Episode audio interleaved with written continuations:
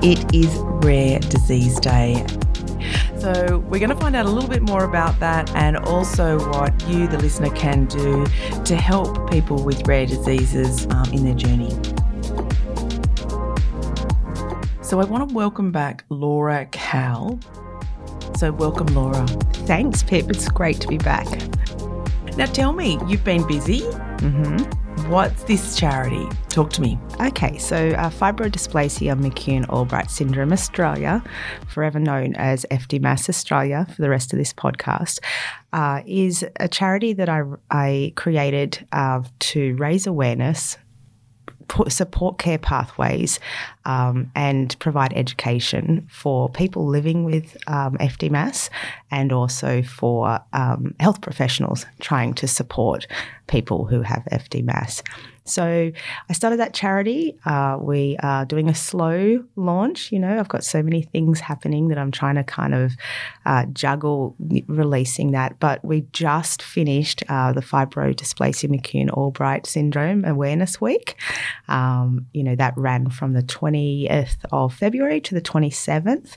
And we ran an awareness campaign focusing on being kind to yourself, highlighting key statistics from FDMAS re- patient registry uh, surveys, and telling the stories of people living with FDMAS.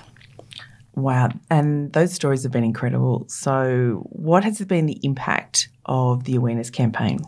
Yeah, what, one of the real um, joys is to see the rare disease that is FDMAS um, being brought out into the light and highlighting stories of people who are otherwise unknown. And um, you know, the highlights have been being contacted by people you know who who want to share their stories, and really them getting a, a platform to tell the world their experiences, their struggles, and the issues that they've had with getting um, care pathways in place and being diagnosed. So, what is FDMAS? Well, F- so FDMAS itself, fibrodysplasia McCune Albright syndrome. Um, so, fibrodysplasia is a, a, bone disease. It affects your bones, um, and basically, in its basic t- form, is uh, it, it, brittles your bones. So it has, and I don't like using the term tumors. So let's just say. Um, fibro tissue that grows into your bones, um, it can be, be quite deformating. Um, so you, you have deform, deformities uh, within your wherever the region that it is. Um, there's poly, polycystic, which is multiple regions in your body, and monocystic, which is in one place. Um, McCune Albright syndrome is a little bit more complex and it, it affects your central nervous system. Um, it can affect your puberty. Uh, you know, it's hormone related, but there isn't a lot of research uh, in Australia. There's no research in Australia. It's all overseas at the moment. So it's kind of, you know, rare diseases and FDMAS and what is it? It's still evolving. Uh, we're still starting to learn more and more as people participate in patient surveys, people are diagnosed. Um, it's a genetic disorder, so it comes, um, you know, people are born with it, uh, but we're not tested at this stage for um, FDMAS. And so, what's the motivation behind creating the charity? The main motivation behind it is to raise awareness, uh, to make sure people don't feel alone, uh, to try and support people the long term goal is to support people with um, FDMAS to be able to, to find a really easy part care pathway because um, not just with FDMAS but with rare diseases in general, uh, the care pathways are long and it can take from you know being born till you're in your 40s or 50s to even be diagnosed. And during that time you're spending a lot of money you're spending a lot of time and you're going to doctors and your um, quality of life is impacted. So FDMAS's real goal is to try and uh, raise awareness both within the patient groups but also within the health professionals to provide a, a, a revenue stream. So to try and provide funding to people that apply and they, they don't have the ability to pay for their medical, um, and to try and make it more health a bit more equitable for all. So you've got your story. Yes, I do. and you've shared your story. I have. Um, so what has been the response from people who have then found out that that's what you're living with? Um, it's been really uh, well, look, firstly, people have been kind, which is nice, uh, but people are surprised. And because a lot of people who live with rare diseases, you don't tell that they have rare diseases by looking at them. Um, and a lot of people are quite determined whether they have a rare disease or not. Um, and people are successful. So I've had a lot of people kind of go, oh, and then they sort of feel sorry for me.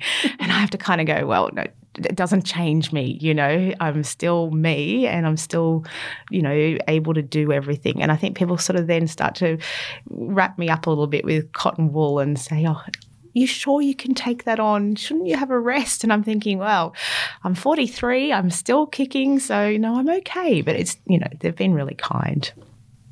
So, what were some of your frustrations when you didn't quite know that this is what it was for you? Yeah, my journey has been long, and um, the frustrations have not been felt about not being diagnosed because I didn't know what was wrong. I just knew that from a child, I had health issues. Um, from a child, it was really inconsistent with my symptoms. And, you know, I could be absolutely fantastic and hitting leaps and bounds, and then I would be exhausted and chronic pain and unable to function to my, you know, 100% ability.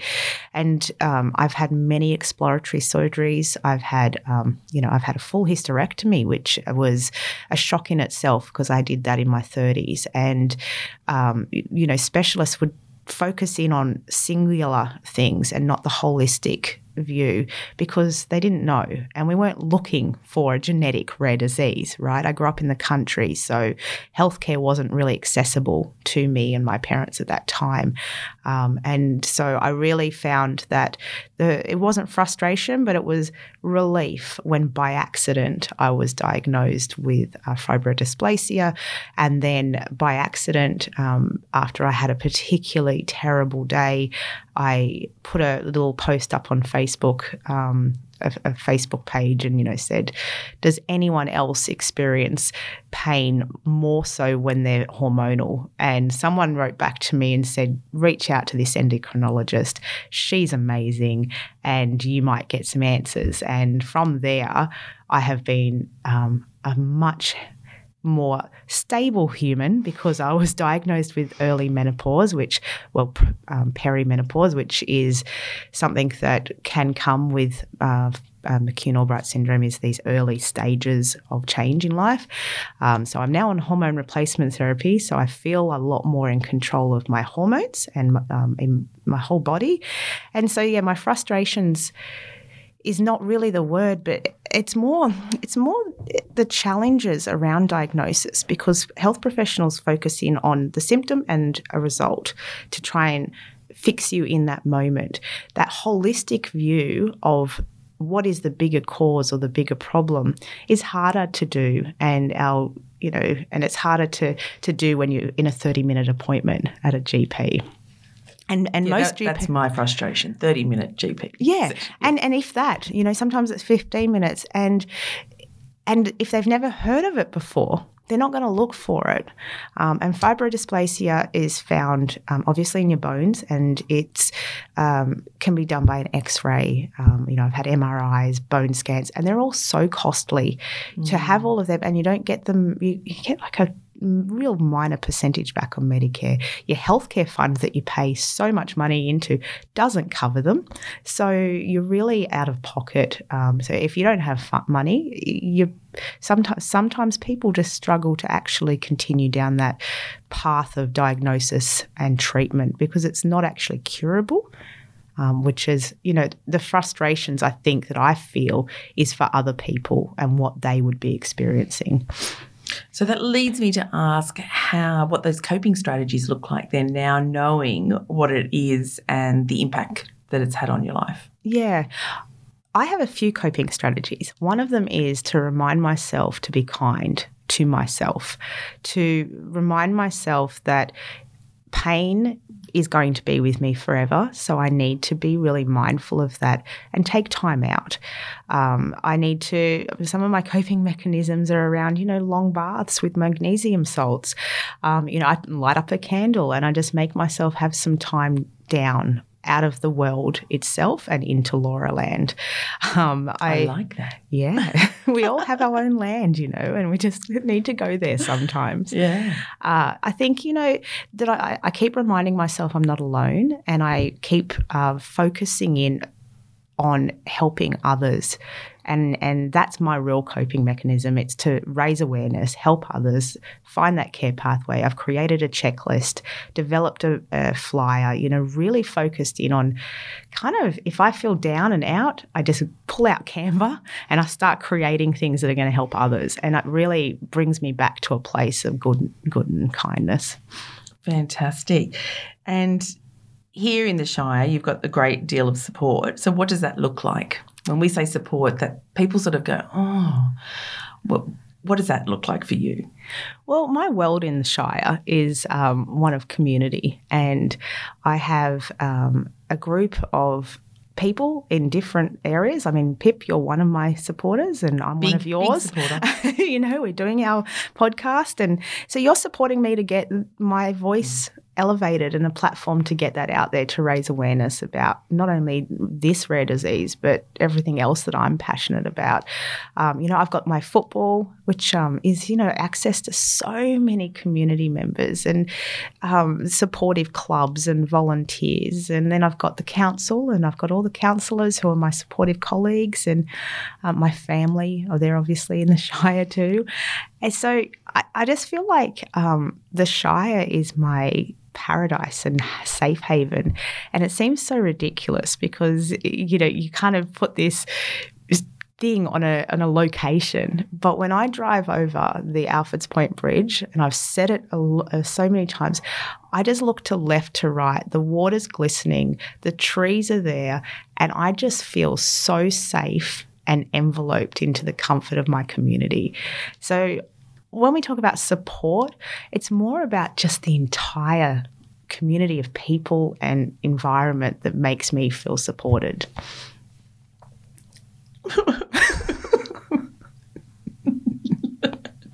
I just want to cry. Oh no, don't cry. oh, actually, you know what? Oh, it's okay to cry. I know. It's actually know. really good to cry yeah, sometimes. But you just articulated it very well. And I was kind of, that's exactly what it is. Yeah. It's exactly what it is. Yeah. yeah. You look around and you find the people that are friendly faces, even if you don't know them, you feel safe. Yeah. And I think that's a, a few people feel that. And I think that's the thing. Um, you know, we've got a really engaged community. Mm. Everybody has a, wants to have a say in something, and I love that because even though some people can't articulate it in a kind way, they still have a passion about trying to get things across. And I love that they want to share with me. And I love that I have that. Um, ability to have people mm. reach out to me. So, you know, that's probably my main coping mechanisms and my whole support. And, and yeah, I just love this area and people.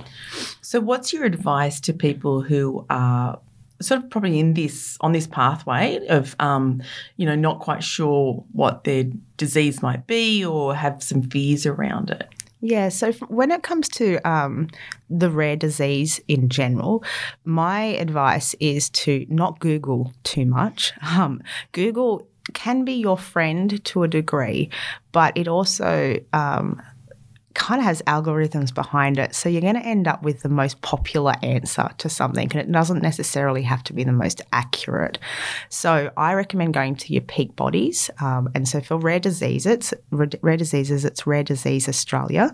Um, they're the peak body for um, the National Peak Body for people living with diseases. They have a website, they have stories, they, they talk a lot about um, the different rare diseases. I mean, there's over 7,000 rare diseases now. Uh, I also recommend, you know, going onto websites like uh, Genetic Alliance Australia. Um, plug, I'm a board member on that. So, you know, just a bit of a plug for that. They're a really great organisation mm. and they list every genetic disease that they that they can think of, and they partner with people um, who provide patient support groups. So, FDMAS Australia, Fibrodysplasia McCune Albright Syndrome Australia, is a partner with with Genetic Alliance, and um, you know you can find majority of them listed. And if it isn't, you they update their website and, and you get on there as well. Um, yeah, there's a. I also recommend you know there is support groups on Facebook. Um, not everyone don't read it as though it's your experience. That's a really important thing, um, and not everything in your life relates back to the rare disease. So it's really important to differentiate because you can become like you're living in a bubble and you can attribute everything to it. You know, like I stubbed my foot. Oh, it must have been FDMAS, you know, and it really isn't. It's not everything. Mm, it can be quite consuming. Yes. So finding that, so those sort of other avenues and support. Um, now, we're story people. Like, Yes. give me some stats on rare disease because this sort of blew me away when we spoke about this the first time. Yeah. So globally, 300 million people. 300 million people have a rare disease. In Australia, uh, we have got approximately 8% of our population, which is over 2 million people, right? And over 70% of rare diseases start in childhood, 72% are genetic. And when you start to think of the stats, like in America alone, 1 in 11 people have a rare disease. If you start to think like that, yes, your rare disease, the small one of 7,000 known rare diseases, they're not that many people. But when you start to think about it, every rare disease, and you put all 7,000 together, we're not that rare anymore. We're actually um, a quite a large group of people in a who are spread out across the world globally, um, and in Australia, there's two million of us. So you know we have the ability to have our voices heard, and there's a number of you know things and initiatives that are happening. Um, this Rare Disease Day, you know the the whole um, purpose of Rare Disease Day is to achieve equitable access to diagnosis, treatment, health, social care, and social opportunity for people affected by rare diseases. And the more voices, you know, in 2017, I think there was only 19 countries involved. To 2019, where 100 countries are involved. So the more uh, it gathers that, you know, stone rolling and gets moss, it, it begin, begins that awareness, and you no longer feel alone. And do you think telehealth has supported those um, people who haven't got access, like you were talking before, those ones that are in remote locations? Has that had an impact, do you think, on increasing the diagnosis of rare disease? I don't. Th- I'm not quite sure it's impacted the diagnosis of rare disease, but I think it's impacted the accessibility to um, specialists that you wouldn't have access to in the past. You know, during COVID. Um, telehealth really went through the roof, and it was pretty much the only means that a lot of specialists were able to get people who were even in the city. You know, I started having telehealth appointments it's not it can't replace that in the room feeling though you know where they actually get their hands on you and they can touch your body and see if there's been any physical changes um, one of the things that telehealth i think um, would benefit from is having like a, a kind of set in place point dot points that kind of says for your next appointment please keep your diary that tells us that that says the symptoms or what you've experienced between your telehealth. Because that 30 minutes online you forget everything. You know, I remember making an appointment to see a doctor who, by the way, was in Illawong. I'm in Alfords Point, could not go and see them because of COVID. So I had to look online, there's telehealth, and I completely forgot why I'd even had the appointment in the first place. And you sort of sit there and you go, oh, yeah, I felt like a little bit, and you don't remember. So telehealth has its place. Um, it's it's still not um, as effective as it could be, and the infrastructure around telehealth is not supportive of it. So you know the internet, we should have next level internet in Australia and we don't. And so when we talk about investing into internet and other things, it shouldn't be focused in on internet's going to support your Netflix. It should be focused in on internet's going to make it equitable for people all over the world and in Australia specifically to access healthcare. Um, all right. So I guess it sort of leads me down to what can people do to support those with a rare disease, um, especially this Rare Disease Day. Yeah. Um, but we know that every day pretty much has um, a support system, like, you know, a support of an organisation around it. So when we're looking at specific diseases or um, causes, how can people generally help that? But then more specifically, support people who are actually experiencing the rare disease. Yeah, and I think um, because everything's so different and unique, and there is so many rare diseases, and each rare disease needs its a light. It needs to have a, sh- a light shine a shone on it.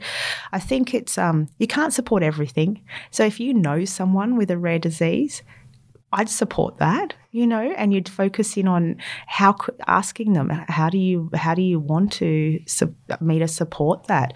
Um, I know it's really hard to choose between all the diseases. You know, one in five cancers is a rare disease, right? So there's just so many things that you can support out there. Um, I I know that from my point of view, like fibroid dysplasia has a real um, goal of raising awareness for fibroid dysplasia McCune-Albright syndrome.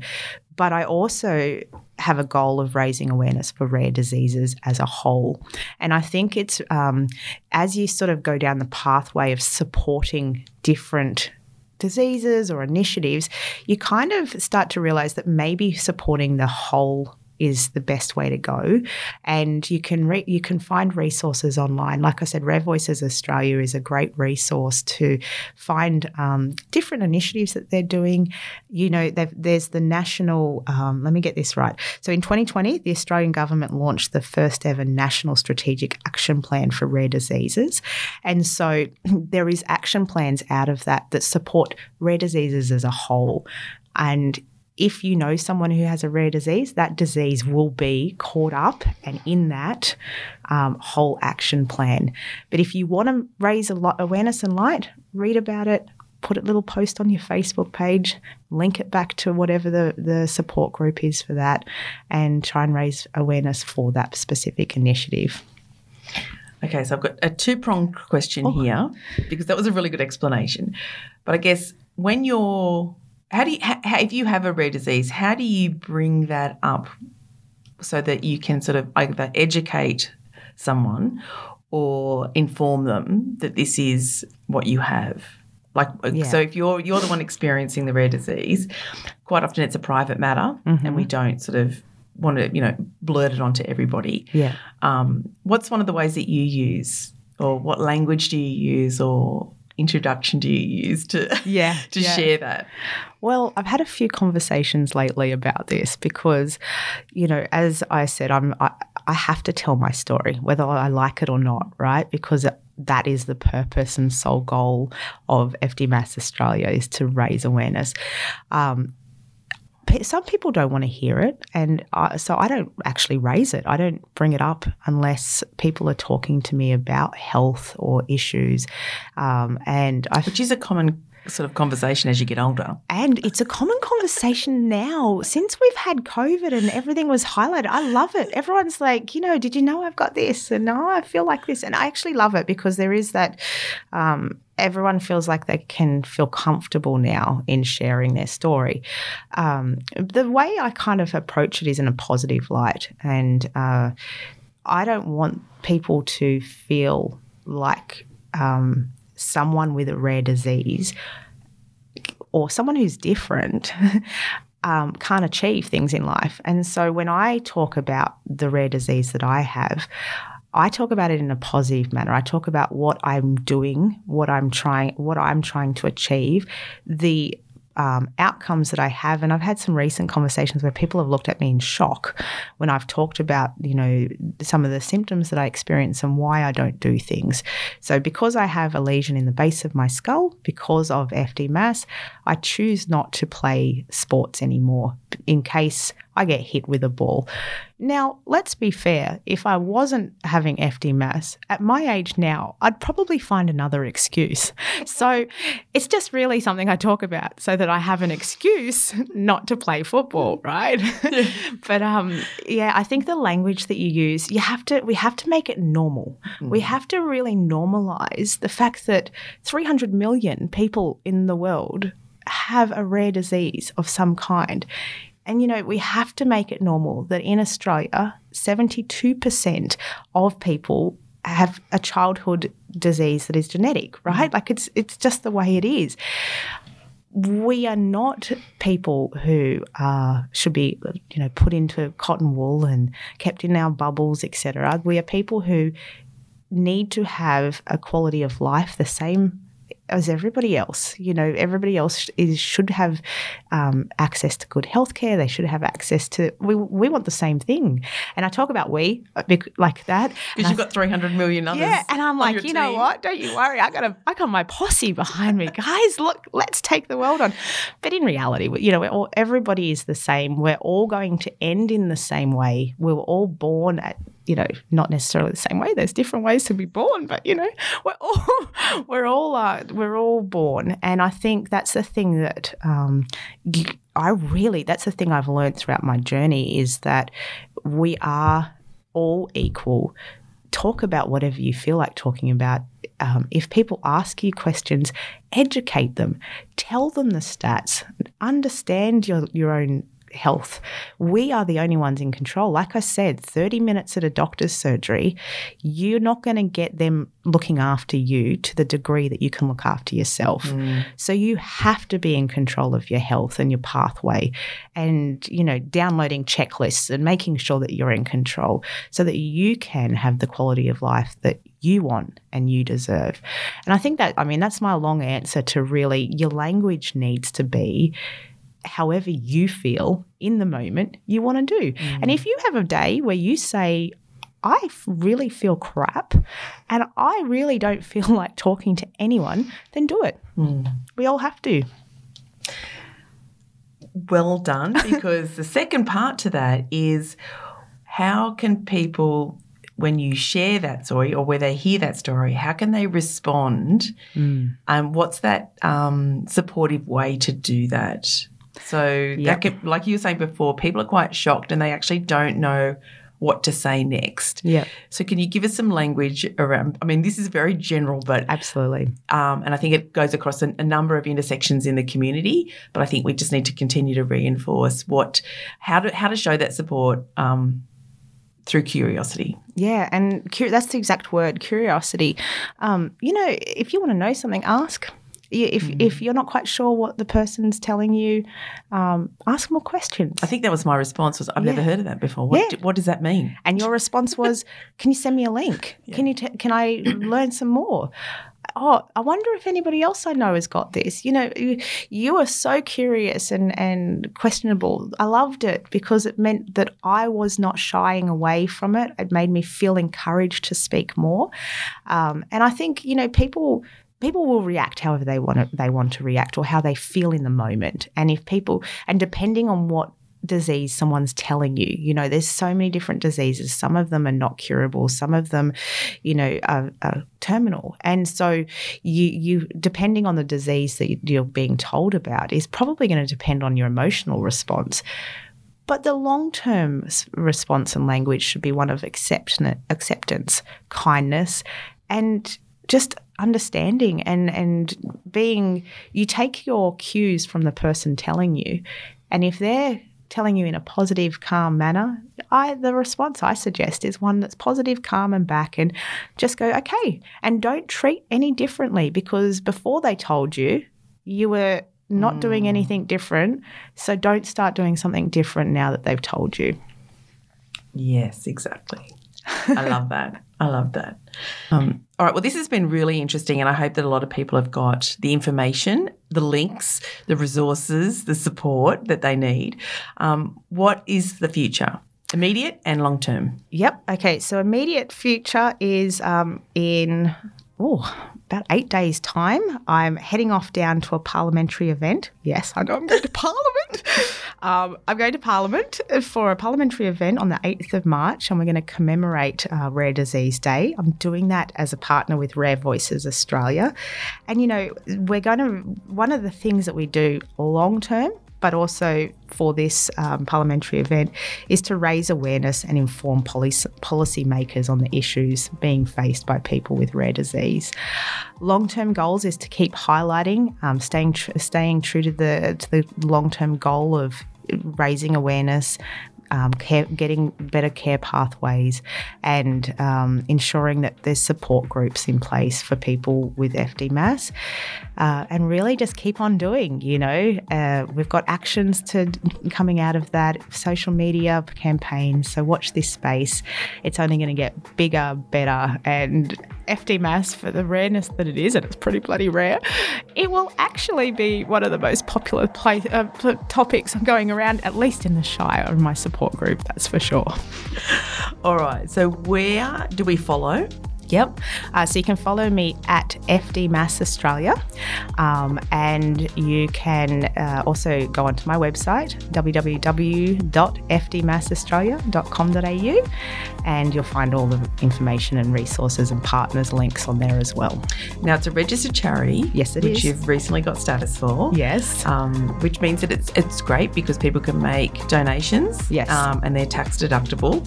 Um, but what's the what's the next step for them who want to support you?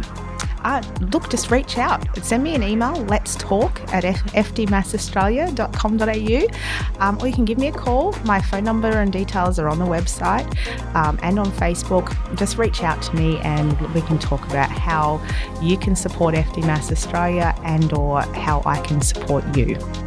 Well, I am so proud of you. You have done an amazing job getting this charity off the ground, and I know that it's going to have a massive impact on the community. The 300 million people out there um, are so grateful, um, and that's a huge posse. That's that fills a couple of stadiums. I know, right? Bring it. I'm bigger than any Olympics.